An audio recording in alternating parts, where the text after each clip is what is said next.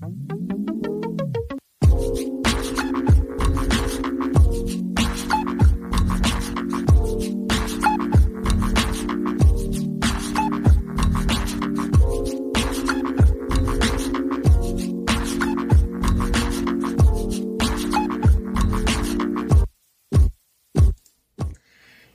Welcome to another episode of Sex on Shuffle. I am your host, Cindy Lee, your succulent sexologist with pronouns they and she. And today I wanted to talk about Bridgerton. And I know it's been a minute, but it was one of the things that I had a deep dive during my little break. And I immediately, because I can't watch anything without paying attention to the messages, I immediately was like, I have to make an episode about it. I don't know when, I don't know you know, how spirit will move me, but it got to get done. So I wrote a couple of notes. I said, I'm going to keep it to here are some teachable moments I saw in Bridgerton as I watched it. I'm sure I have critiques. They may come out, they may not. I want to keep it with the messages because everything is layered. and yeah, I I get tangential, so I'm like, let me just keep it to you know concise and cute, right? in in grad school, they stayed telling us that brevity is key, and I always like went against that. So we're gonna make this work. And that means here is your disclaimer that I am spoiling the fuck out of Bridgerton in this show, in this episode. So if you have not seen it and you are not someone who's into spoilers, I know I'm not. I get an attitude if somebody tells me or something. Like I'm really committed to it. Unless I know that I'm absolutely not gonna watch it or don't give a fuck about it. So yes, I'm letting you know now. This episode will be here for you if you want to watch it and then come back and talk to me or listen I would say, to what the hell I got to say about this uh, in terms of sex and sexuality and the things that came up for me.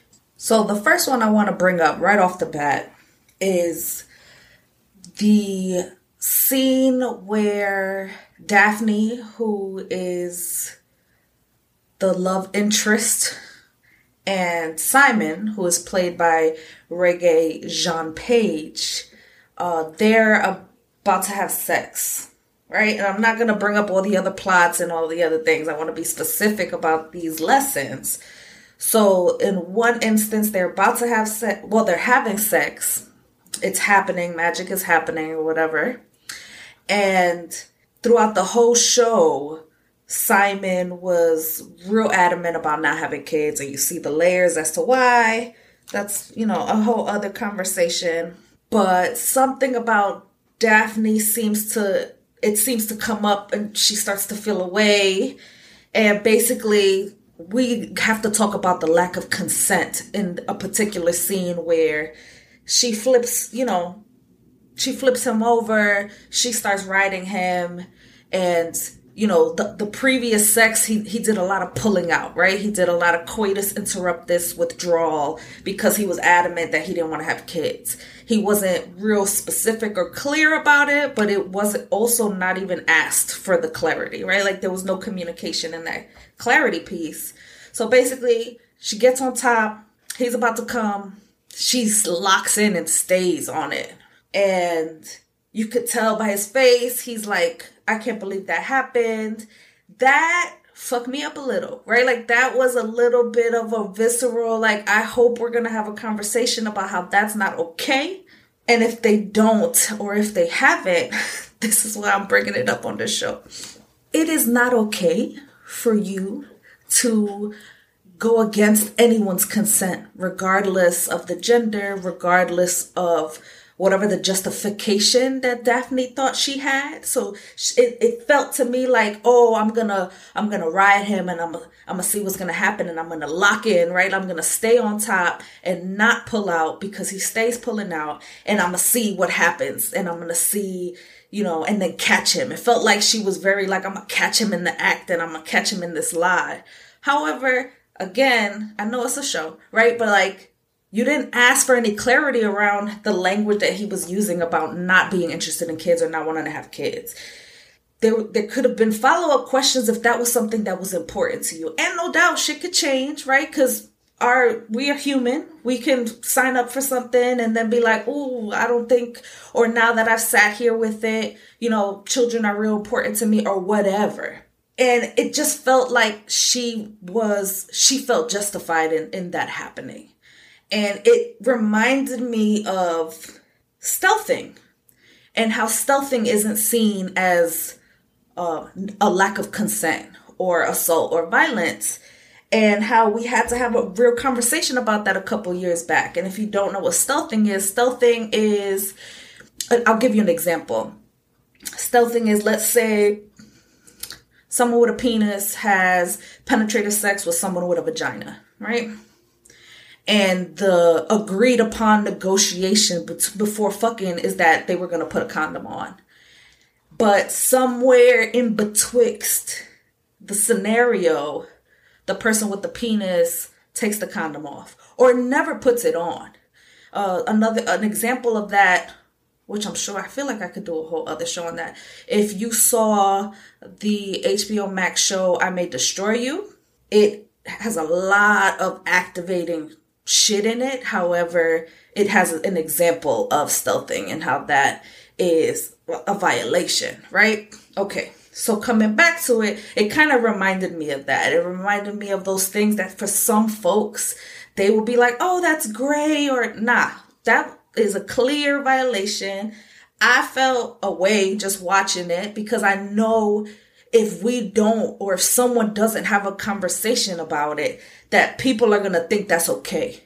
Or people are going to be on like Daphne's side, like, you know, because kids are so important to a lot of folks that are, at least in my experience, conditioned to prioritize marriage and children, particularly if we're looking at the this as a historical piece. I'm sure that played way more of a part back then as well. So I wanted to bring it in that space and say communication is important. Clarifying questions are important bringing up feelings around, oh, I thought that wasn't going to be a problem. Now I think it is. Or, oh, I interpreted you saying you, you didn't want to have kids as you couldn't have kids. So I feel like there was deception when I'm finding out that you can, like you have the capacity to, you just do not want to.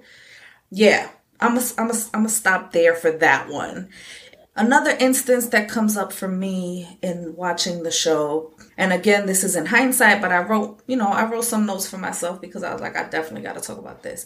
Is overall, with the message I got around sex and sexuality from watching is that it's just another receipt as to why sex education or being able to talk about sex and sexuality without guilt, without shame, particularly in families or in folks that you're close with, how important it is. Because Daphne, you know, one of the big things, a part of the show, at least from my understanding of it, is that Daphne had never had sex before. You know, they talk about virginity a lot. And I know if you are a repeat listener, you know how I feel about virginity as a construct overall.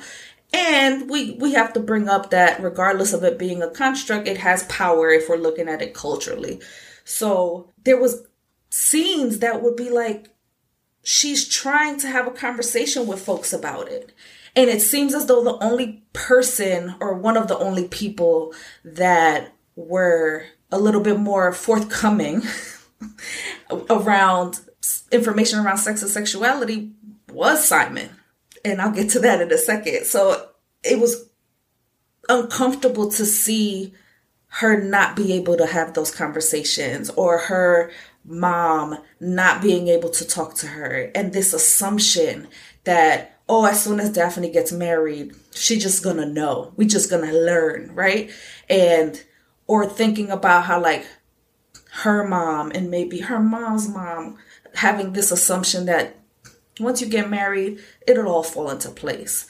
When that could have been such an opportunity to be clear and to talk about those things and to have a conversation that's candid and understand that they they don't have to be perfect. The conversations don't have to be perfect. I don't want someone to listen to this to think like I'm judging or shaming someone for not being able to have the conversation. But all I see is that that was just a beautiful, like, I, that was a beautiful opportunity. That was a space where if we were able to talk about sex and sexuality, there would have been it just feels like a missed opportunity. It feels like everybody is clueless and feels like there's a certain respectability politics around not being able to talk about it or being like that's not quote unquote ladylike to discuss it where I say this a lot to my students and I'm gonna say it to y'all. I probably said it to y'all too, but like, no message is a message too. So there were instances in this show where you saw that not having a conversation about it also was a learned lesson for folks and having to navigate this world as a sexual being and being unclear of what's going on. And again, luckily, Daphne had Simon to talk through this. But even that, it looked like it was a little bit uncomfortable because, again, it's a historical piece. You know, our society is hella fucking gendered back then, even more so. So it was very like, you know, we don't talk about those things with one another, right? And sure, but again, sex sex education, being able to talk about these things comfortably, even if we don't know all the things, right? Be acknowledging that we could fuck up and we don't know these things and we're not experts unless we, you know, seek out that knowledge and that that shit is okay. Uh, look, again, I don't expect Bridgerton to have that kind of teachable moment, but it's still, that's what comes up for me when I see shit like that. The next one I want to talk about is the masturbation scene with Daphne. I thought it was great. You know, I'm here for it. I'm glad it was in it. I'm glad that scene was in the show so that again we can talk about how masturbation is a thing and it's not harmful and it's something that if you want to do it is completely quote unquote normal right it's it's there's no shame in it there's so many benefits to masturbation and to being able to explore your own body and put some emphasis on having that autonomy for yourself I think it was good for someone who hasn't even explored their sex or their sexuality, someone who hasn't been physical, even though it's here for everyone. you know, again, who hasn't had their sexual debut. But I will say that TV, and I know I love them too, but TV loves some orgasms. And usually there are orgasms coming from folks with penises. So I appreciate that we're talking about an orgasm on, you know, a woman, a fo- someone with a vagina. I'm here for it. But I also want to mention that that was a beautiful scene, but it does not happen to everyone all the time. Meaning, don't have an expectation that if you've never masturbated before or if you've never been sexual before at all, that you know, you're going to have this experience where the first time you try to explore your body, you're going to immediately have this intense orgasm. If this shit happens for you, that's great. I want you to be fantastic, bask in it. And if you want to set the scene the way, you know, she did, you want to have lighting and all types of magic, you know, do what you got to do. But just know that it's okay if that's not your experience. If you don't have uh, an orgasm at all right? Because the goal is to be able to explore your body. The goal, at least to me, the goal is to be able to discover different types of pleasure. Orgasms are great, but they don't have to be the goal. So I don't want anybody to see this and feel like they didn't reach a particular milestone if they didn't come uh, when they masturbated. And with that, I can't have an episode about sex teachable moments on Bridgerton without talking about just the sex scenes overall. Like they did stuff to my spirit. I ain't even gonna hold you. They were very sensual. I appreciated them. I appreciated the communication that showed up so much. Like they were talking about things and asking for things it made me immediately think when I peeped it, when I saw it, I was like, I bet you, I told my lover, I'm like, I bet you money that they hired an intimacy coordinator. So when I looked up if that happened, it did. They did have an intimacy coordinator. They have some articles I could put them in the podcast notes around what it felt like to have someone there to like support them through that process as actors.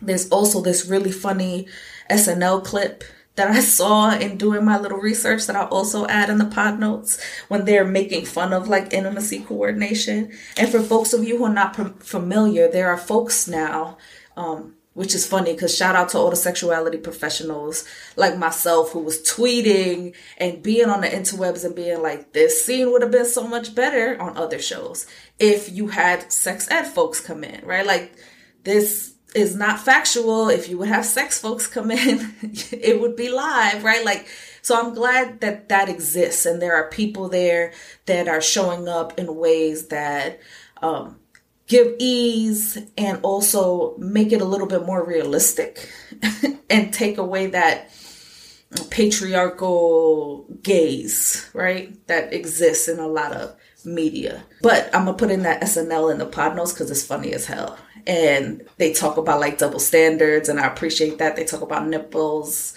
You know, I'm just here for it. But the sex scenes I was here for. I will also give the caveat that I love I'm here for sex in other places outside of a bed. I want you to live your best life. And I want you to stay ready though. So, you know, they made those sex scenes real cute, but I know for myself, I'm not having sex on the stairs. Again, like my pieces, sure if that's your thing be great. I don't want you to think that i'm judging you but be mindful that not everything is going to be beautiful up against sharp corners. That's it. And you don't have to right? Like if you want to have sex in your house or wherever you want to have sex at that's in your private areas and you don't want to have it in the bed know that you can incorporate other shit right? I'm gonna bring a pillow right? I'm gonna get comfy. At least that's important for me and know that you can do those things. You can try all types of experimental sex positions and you don't got to do it at the detriment of your pieces. Unless you know you like a good Epsom salt soak after you fuck. I'm here for that too. I think the last thing I'll bring up, because there's a bunch of different little messages, especially if we open up the broader thing around uh, interracial relationships, gender, there's layers that we could talk about. I'm sure someone out there can create a syllabus or a whole series on sex and Bridgerton. And if anybody's listening, you down to do that, tag me in because I'm here for it. But the last thing I wanted to bring up, I know I brought up pulling out in the beginning of this episode. I feel like that's a sexuality teachable moment too. Because I know in my experience, a lot of folks are familiar with pulling out. It's not something that they needed to know more about. However, it was realistic. It was an opportunity to bring it up that it's not a effective method if we're talking about something like being concerned about somebody getting pregnant for example because a lot of times we talk about pulling out we talk about pregnancy but it is a method and i appreciated that we it was brought up that it's gonna be a thing and let's talk about how it, that's not gonna necessarily work especially if we're talking about pregnancy and or contracting sexually transmitted infections. Pulling out is a method. So I'm here for like harm reduction or just, you know, I'm sure there's people that pull out because they just enjoy pulling out or they enjoy, you know, semen or whatever. It is a representation, and I'm here for bringing up representation so that we can talk about it in a variety of ways. I feel like I have an article on looking at pulling out and withdrawal and talking about it from a harm reduction perspective instead of just demonizing and shaming people for doing it. I just want you to know all your options. That's all. When I did, when I taught uh, sexuality classes at colleges, and you look up the data, they have data for withdrawal method. There's data. It just shows you in comparison to other methods if you're concerned about uh, STIs or pregnancy, you know, whether or not it's as effective as some other means and ways to uh, protect yourself. Let me know what you think. Let me know if some of these pieces that I mentioned came up for you as well, or if you have another interpretation, I'm happy to hear it. This is how we build. I'd like to engage with you more. If you have any questions or any follow up, I'm happy to do episodes around your questions. Just send me an email at sexonshuffle at gmail.com. I'll put it in the podcast notes. Other than that, please, I hope you have the day that you need. Thank you for listening and supporting. Peace out.